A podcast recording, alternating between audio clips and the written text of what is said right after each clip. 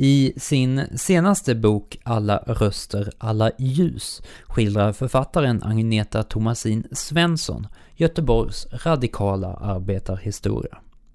Det är en berättelse om kamp och överlevnad. Boken utspelar sig i stadsdelen Haga. Vi möter sjömannen Hjalmar som flyttar till Göteborg från Karlshamn. På en av sina resor träffar han engelska Eileen. Vi följer deras gemensamma kamp i det fattiga Göteborg på 20 och 30-talet. Samtidigt som stöveltrampen ute i Europa tilltar.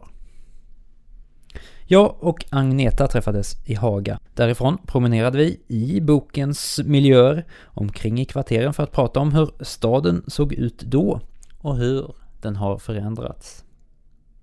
Följ med på en vandring i spåren av Göteborgs radikala arbetarhistoria. Ja, då står jag här i Göteborg med Agneta Thomasin Svensson. Hej! Hejsan Mattias! Var befinner vi oss nu? Ja, nu står vi här utanför porten på Andra Långgatan 5 som är en av adresserna där familjen bodde, den familjen som jag skriver om i min roman Alla röster, alla ljus. Eh, och den boken utspelar ju sig här då i Göteborg på, är det kring 30-tal, ska vi säga så, början på 1900-talet? Eh. Ja, alltså det är ju 20, 30 och ah, sista, ah, första hälften av 40-talet kan man säga, så 25 år ungefär.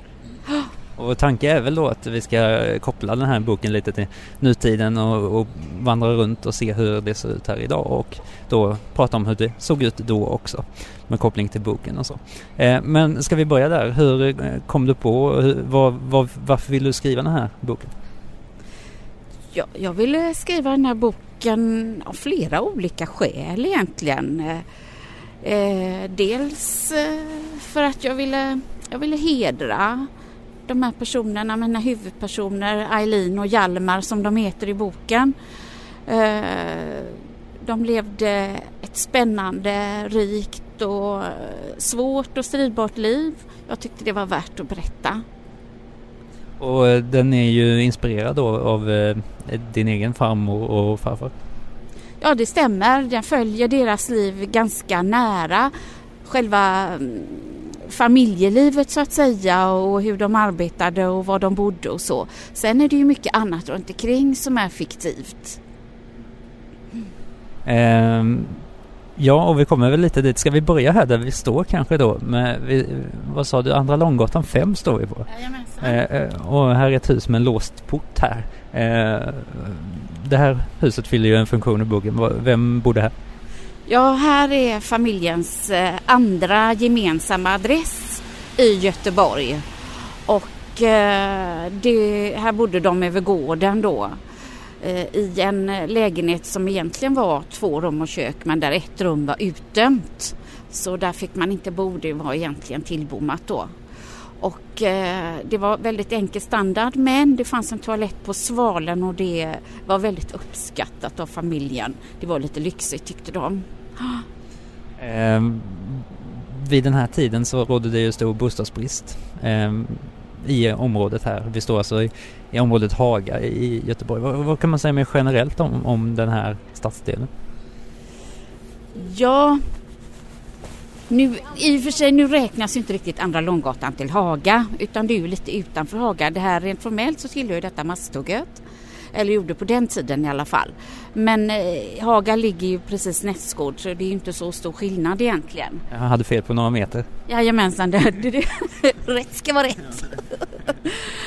Men eh, det här var ju verkligen arbetarkvarter. Både Haga och Långgatekvarteren och så, det var ju verkligen arbetarkvarter.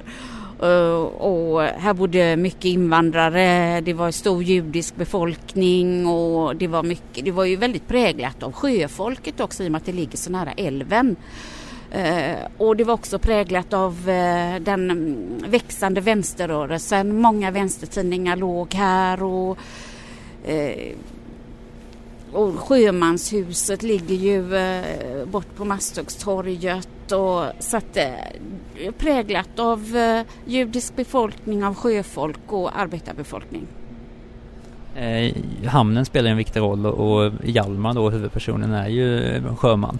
Eh, ursprungligen från Blekinge. Var, varför flyttade han hit till, till Göteborg? Det var ju eh, äventyret som drog. Eh, jag tror att han Riktigt varför han flyttade vet ju inte jag för att jag har ju faktiskt aldrig träffat honom. Så att eh, vad det var som egentligen drog det vet jag inte men jag kan tänka mig att det var, att det var en större stad, det var lättare att få jobb och det var lite större politisk aktivitet och sådant som han var intresserad av. Ja, för jag tänker mig att han är just bara en av många som, som drogs till den här stan. Liksom. Eh, eller likt många andra då eftersom han är en påhittad karaktär. Eh, men det, vad är det som, är det just hamnen då som har gjort, gjort att Göteborg får den här internationella prägeln? Ja men det är sjöfarten naturligtvis. Och eh, ja, sjöfarten är det ju. Älven och sjöfarten, det är ju det som har präglat Göteborg i, i århundraden och som har satt sin prägel också på dess befolkning och även på mina huvudpersoner, Erlin och Hjalmar. Visst är det här eh, mycket av en festgata idag med mycket krogar och så här? Eller vad, vad är det för eh, karaktär på området här på Andra Långgatan idag? Ja, det, nu är det ju det. det, det nu är det ju så att det är mycket en pub och partygata kan man väl säga. Men det är ju fortfarande lite ruffigt och, och, och eh, sjabbigt och så som jag tänker mig att det var på den tiden också. Eh, och väldigt livligt var det ju också då. Alltså då var det ju väldigt mycket folk i omlopp här eh, på Andra Långgatan och det är det ju fortfarande. Så på så sätt så finns det ju fort, fortfarande den ursprungliga karaktären kvar kan man säga. Eh, och det är ju mycket arbetar, arbetarkvarter, eller så arbetarrörelsen har sitt centrum här i Göteborg kan man säga. Och det har ju också sin ursprung från den här tiden och Eh, karaktärerna är ju aktiva i strejker och, och sådär också. Eh, vi, eh, vi ska röra oss eh, omkring här lite. Jag vet inte om du vill säga något mer om, om själva huset som, som sådant här på, eh, där vi står nu?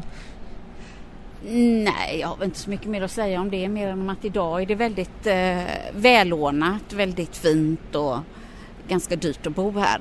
Det var det inte då. Eh, ja, men vi, vi, vi går vidare här. Nu ska vi se, nu är vi borta här vid det som är Vänsterpartiets lokaler idag. Och varför har vi tagit oss hit? Det är så att eh, Hjalmar, min manlig huvudperson och hans eh, kamrater, de var ju medlemmar i kommunistpartiet och väldigt aktiva sådana. Och eh, de höll ju till här i denna lokalen mm. som ligger här fortfarande. Vänsterpartiets eh, lokal i Göteborg. Mm. Och här är en stor grind som leder in till, eh, vi kommer inte längre tyvärr, eh, utan vi får nöja oss med att se det på utsidan. Eh, Ehm, och i boken har de ju mycket möten här och det då diskuteras politik och eh, det blir mycket hetsk stämning också. Ja, alltså det, jag skildrar ju i boken flera stora strejker, demonstrationer och angrepp av polisen och så. Och en väldigt dramatisk scen eh, när eh, de strejkande har gått till angrepp eh, mot strejkbrytare. Eh, och utspelar sig ju just här. De kommer ifrån Masthuggstorget längre ner och, och tvingas in på gatan här av ridande poliser som är ytterst våldsamma och tvingar in dem här i den här portgången och det är ju blod och alltså många blir ju svårt slagna och misshandlade. Och även ett av de barnen som jag berättar om i boken hamnar mitt i det här dramatiska skeendet och råkar ganska illa ut. Och det här bygger på ögonvittnesskildringar. Eh, från eh, vilken händelse är det? Ja, alltså den här, eh, det som jag nu beskriver att ett barn kommer i kläm, en liten flicka, det har hon själv berättat för mig. Det är min faster, hon lever än idag. Eh, och hon har berättat för mig hur hon satt här på Andra Långgatan och helt plötsligt så kommer eh, demonstranter och poliser och ridande poliser och en stor polis lyfter upp henne i håret och, och eh, hennes eh, pappas kamrater hjälper henne och så. Så att eh, en ganska otäck händelse. Eh, ja, alltså strejkerna löper ju som ett eh, delvis ett tema i, i boken, just eh, motstånd. Eh, men alla är inte överens om hur det motståndet ska organiseras och eh, det finns ju just en rädsla också för, för polisbrutalitet och så vidare. Nu ska vi se här. Nu vill du att vi går upp på Rissosgatan? Mm. Det här är ju Bergsgatan. Här har jag ju placerat, hit flyttar ju eh, Hjalmar det första han gör när han kommer hit till Göteborg med sina kompisar, Eivind och Öster. De här tre sjömännen som alltid hänger ihop. De bodde här i ett litet rum över gården på Bergsgatan. De här gamla kåkarna som låg här på Bergsgatan, det är ju inte så många kvar av dem. Det är ju nybyggda hus som du ser här alltihop. Men det var ju små, låga, gyttriga kvarter med trähus som låg här. Och där hade de ett litet spisrum där de fick bo bara på nätterna. Ja. En slags övernattningslokal då liksom? Ja. Men de var ute, hur många, har du koll på hur ofta man som sjöman var ute till, till skjuts och sådär? Det var väldigt olika om man fick någon hyra. Och det var ju olika, i vissa perioder var det ju väldigt hög arbetslöshet. Sen var det ju så att eh, Hjalmar och hans kamrater de var ju kommunister som sagt. Och de var aktiva i något som hette Röd facklig opposition. Det var en väldigt militant eh, fackförening för eh, sjömän. Och de hade ju svårare att få arbete än, än andra. Så att de fick ju betala ett väldigt högt pris för sitt fackliga engagemang. Ja, och eh, du skildrar också hur de eh, då får eh, söka jobb på de olika båtar. Och som du säger, det var inte alltid lätt. För det var hög konkurrens om, om jobben. Och också villkoren på båtarna skiljer sig ganska mycket åt. Ja, det var det. Jag menar, det fanns ju bra rederier, bra skeppare. Och det fanns ju motsatsen också. Och det var ju inte så att man alltid kunde välja precis utan man fick ju ta det som bjöds. Nu ska vi se här. Nu är vi vid foten av Skansberget. Ja. En jättebrant backe här som vi anfått eh, klättrar upp för. Precis. Och här är ju då ett berg, ja precis. Ja, det vi ser nu är ju bara liksom lite bergknallar och, och buskar och träd. Men här låg ju boningshus förr. Och går man upp igenom på berget här så kan man se lite gamla husgrunder och så. Och det här var då familjens första gemensamma adress i Göteborg. Det var här på Risåsgatan. Ja, nu blickar vi snart ut över hela Göteborg faktiskt. Och Haga precis nedanför.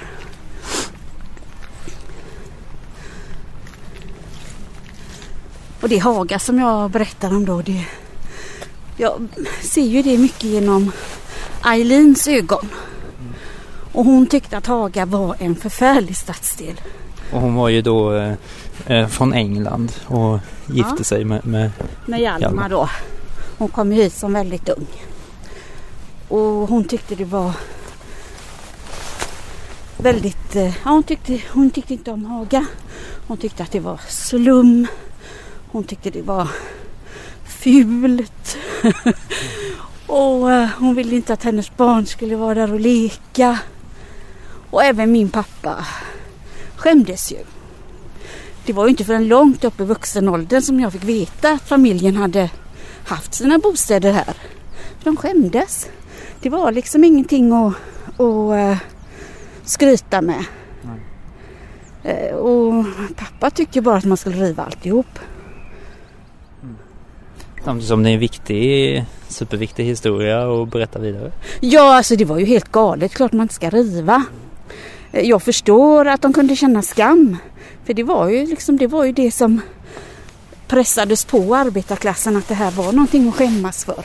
Men det var ju smutsigt och det var ju, det var ju förfärliga levnadsförhållanden. Men eh, det finns ju också mycket att vara stolt över. Och det tror jag ändå liksom att min pappa förstod när han sina sista år i livet att eh, han omvärderade lite grann tror jag. Mm. det gjorde han. Vi pratade ju mycket om det här. Och han omvärderade lite grann för att eh, det är ju det är ändå viktigt att det finns kvar så att man på något sätt ändå kan levandegöra för sig själv. Hur människorna hade det och hur det var att leva och bo här. Och det är ju inget, alltså arbetarklassens historia är ju inte att skämmas för, tvärtom. Det är ju någonting att vara väldigt stolt över. För det var ju inte bara eh, eländiga levnadsvillkor utan det var ju också mycket osjälvisk kamp. Det är det som, eh, som jag också gärna vill lyfta fram i min bok. Vilka uppoffringar man gjorde. Vilka uppoffringar de här människorna var beredda att göra trots att de inte hade någonting. Och deras solidaritet gentemot varandra. Det är ju nästan en klyscha nu för tiden men alltså det var verkligen solidaritet i minsta lilla. Men jag tänker så här den här internationella prägel som Göteborg hade i början på eh, 1900-talet. Eh, det kom många sjömän och, Eh, och så till staden här. Hur märks det på något sätt idag skulle du säga? Ja, alltså Göteborg är ju mer internationellt än någonsin trots att sjöfarten är, är på halvfart så att säga. Så eh, i och med de stora flyktingströmmarna och arbetskraftinvandringen och så, så är ju Göteborg i allra högsta grad internationellt idag. Ja, men något som slår mig också, jag har ju bott i, i, i Malmöområdet ett tag, det är att eh, här, det är ganska homogent faktiskt i Göteborgs innersta delar. Eh, det är berg i vägen till förorterna här och, och det är en väldigt segregerad stad. Ja det är det ju. Trots att det är så internationellt så är det ju väldigt lite av det som märks just i Haga där vi står nu. Eh, det märks ju i stort sett inte alls just på grund av det du beskriver, den, den stora segregationen. Och det var ju så även på den tiden som jag beskriver, 20-30-talet. Eh, då var det ju lika segregerat eh, som nu. Den stora skillnaden var ju då att Haga, där vi står nu, det var ju en av de stadsdelar som präglades av flyktingströmmar och invandring. Eh, det var ju dåtidens eh, Hammarkullen och Hjällbo så att säga. Men den låg då mera centralt liksom. Det, det, det finns mycket som är likt men eh, det har flyttat längre ut till stadsdelarna. Ja det kan man säga. Det, det, det är det. De, dagens Haga ligger ju inte mitt inne i stan utan det ligger ute i förorterna. Eh, Eh, en annan sak som du skildrar i boken är ju eh, just eh, nazismens frammarsch och allt sånt där är ju väldigt aktuellt just i de här dagarna. Det är bara några dagar sedan det var en attack mot synagogan här i Göteborg också.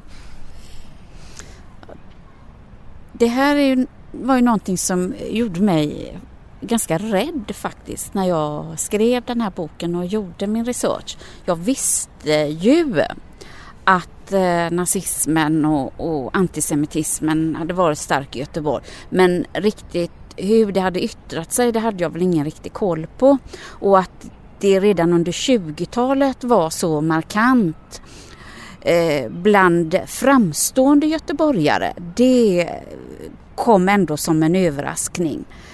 Eh, och det är väl den förändringen som, eller det är väl det som jag tycker är det mest otäcka idag.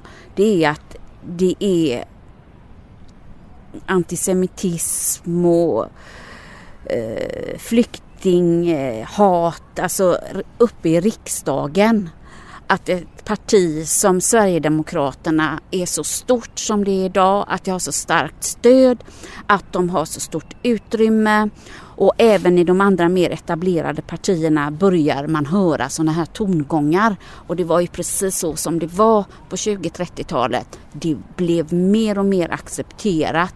Etablissemanget hade de här värderingarna och gav uttryck för dem. Det är det som är så farligt, det är det som är så otäckt. Mm.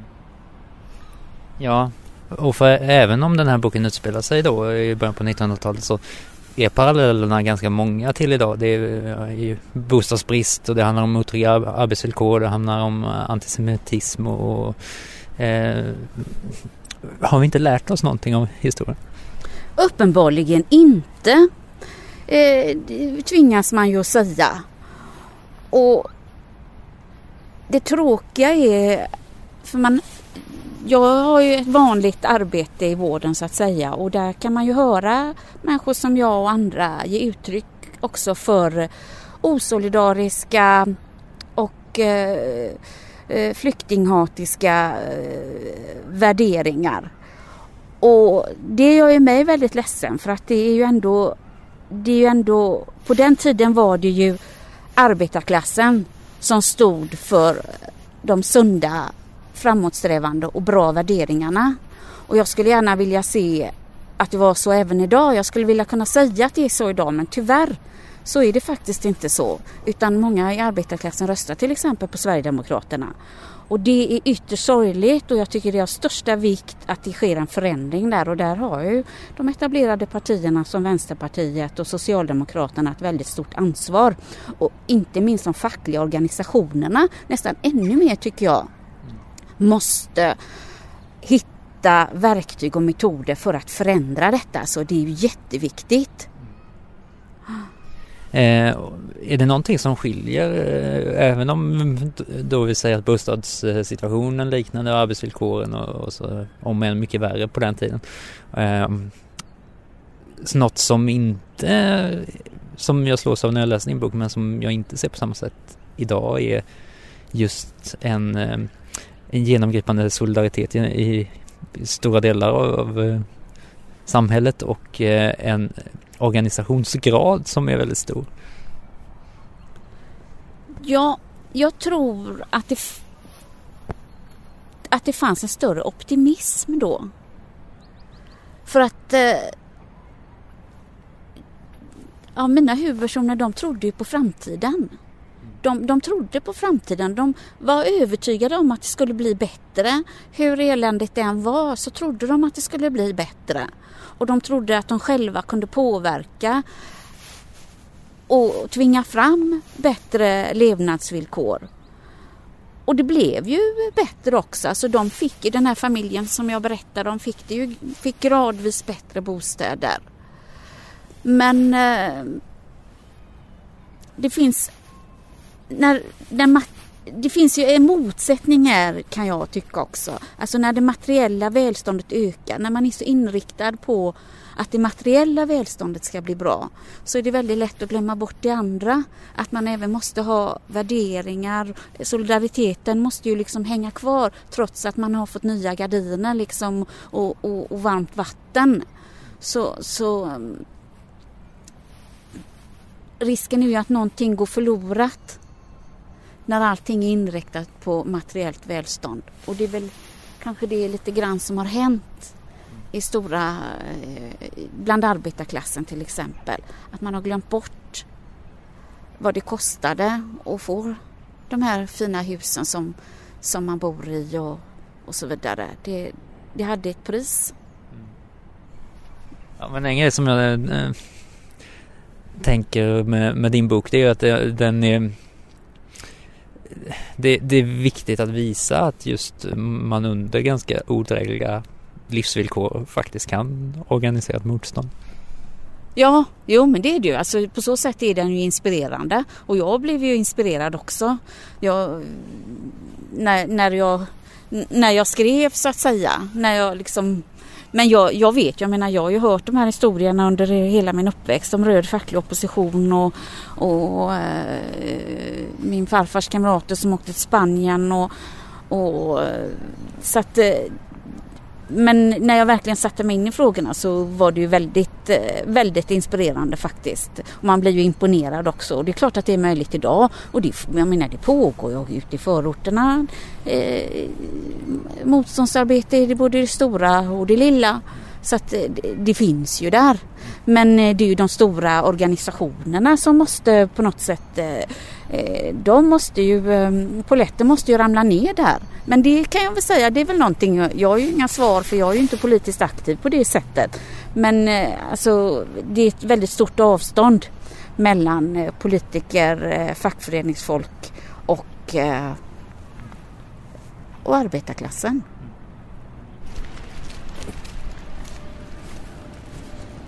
Nu befinner vi oss, du får berätta här, var, var är vi någonstans? Ja, det här, nu är vi utanför det som idag kallas för Allégården.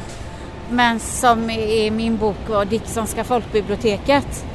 Och eh, min huvudperson Hjalmar han gick hit och eh, lånade böcker och läste tidningen och tillbringade mycket ledig tid här. Eh, för, för det, var, det här var ett bibliotek för arbetarna helt enkelt. Dit man kunde gå. Och han kände sig hemma här, han kände sig välkommen. Och han som många andra i den generationen hade en stor bildningstörst och ville lära sig mer om samhället och läsa de stora författarna. Och det gjorde han. bildningen var viktig för den politiska kampen?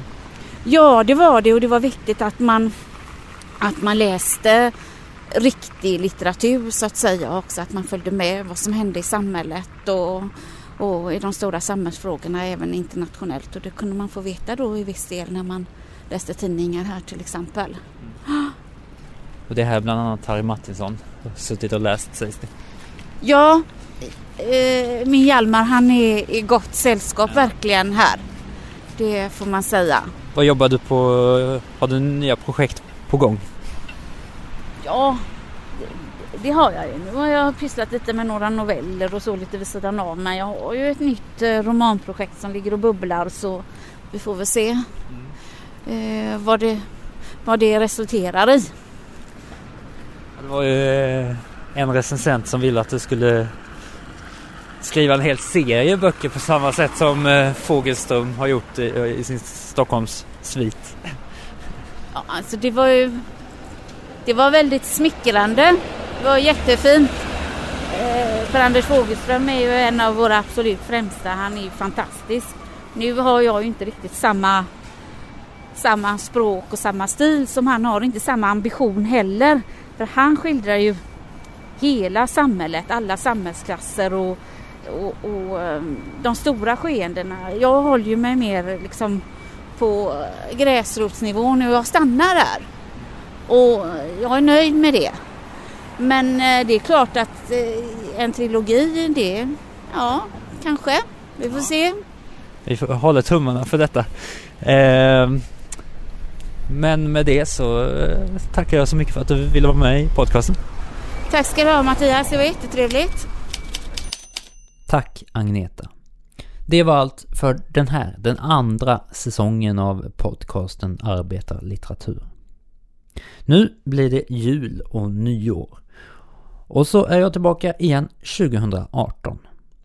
Tills dess, ha en god jul och ett riktigt gott nytt år.